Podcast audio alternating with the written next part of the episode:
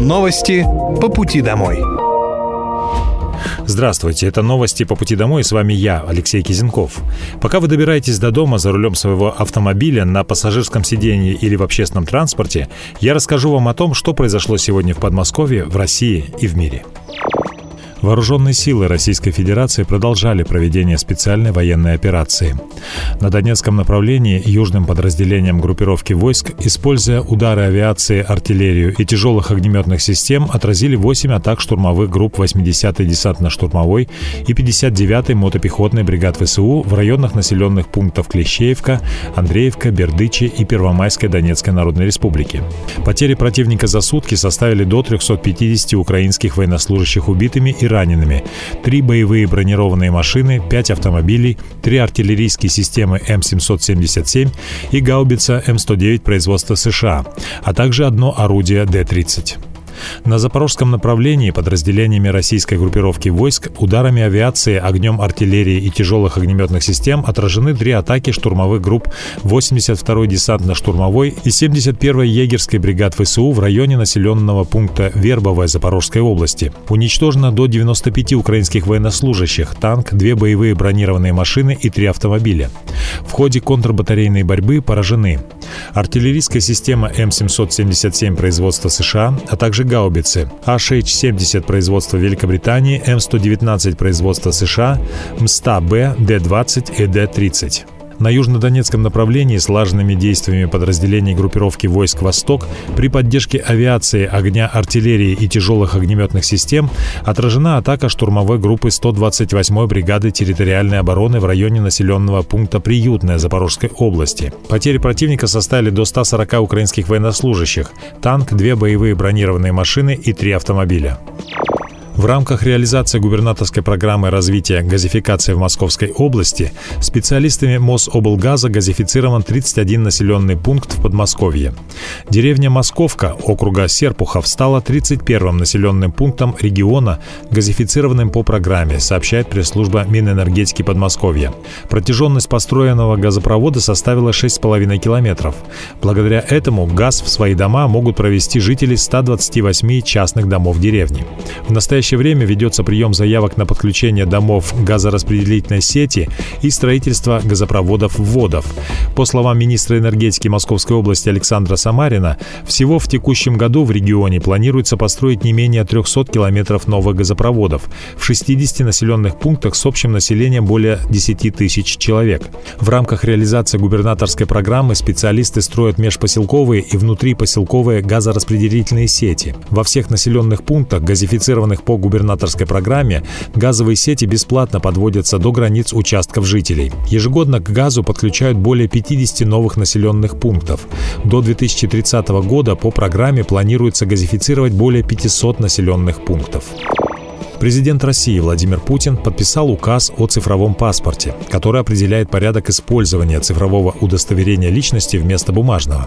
Соответствующий документ опубликован на официальном портале правовой информации. В указе говорится, что предоставление россиянами удостоверения личности в электронной форме с использованием мобильного приложения Федеральной государственной информационной системы «Единый портал государственных и муниципальных услуг» приравнивается к предъявлению бумажного документа. Сами паспорта убирать из обихода не собираются, и право их предъявлять остается за гражданами, следует из документа. Представление сведений с использованием мобильного приложения осуществляется добровольно, говорится в указе главы государства. Совет Думы единогласно принял решение, что со следующего года в своих избирательных округах депутаты будут обеспечиваться только автомобилями, произведенными в России. Это поможет развитию российского автопрома, а бюджетные средства останутся в стране, считает спикер Госдумы Вячеслав Володин. Замена на российские авто уже началась. Ранее Володин сообщал, что тема передвижения депутатов в Москве обсуждалась с управлением делами президента Российской Федерации. И было решено по мере выбытия служебных автомобилей из строя заменить их на отечественные. Палата уже начала замену автотранспорта, пришедшего в негодность и используемого в служебных целях в Москве на отечественной марке, ранее сообщал парламентарий. По словам Володина, эти решения помогут развитию российского автопрома, а бюджетные средства останутся в стране. С «Мерседесов» на «Ладу Аура». Российские чиновники точно должны ездить на отечественных машинах, сказал президент России Владимир Путин на Восточном экономическом форуме 12 сентября. Закупки автомобилей российского производства для них скоро начнутся, заверил тогда глава государства. Вопрос в практическом плане стоит о закупках. Сейчас будут закупать, сказал президент. Хотя отечественные автомобили могут выглядеть поскромнее иномарок, но их надо использовать государственным и муниципальным служащим. В Московской области стартовал новый сезон всероссийского проекта «Урок цифры». Первое занятие на тему технологии искусственного интеллекта проведут в образовательных учреждениях в период с 18 сентября по 8 октября, сообщает пресс-служба Мингосуправления региона. Занятия состоят из видеолекций и интерактивного тренажера. С героями урока цифры можно отправиться на фабрику игрушек, современную ферму и в медицинский центр, узнать о новых технологиях и профессиях. Материалы подобраны так, чтобы обучение было интересным для школьников с 1 по 11 классы. Куда летают журавли, намерены выяснить специалисты общества сохранения и изучения птиц имени Менсбера. Они обратились в региональное Минэкологии с просьбой установить GPS-маячки на четырех журавлей из Талдома. По словам министра экологии Московской области Тихона Фирсова, это поможет сохранить популяцию вида. Известно, что птиц бережно отловят и установят цветные кольца с датчиками.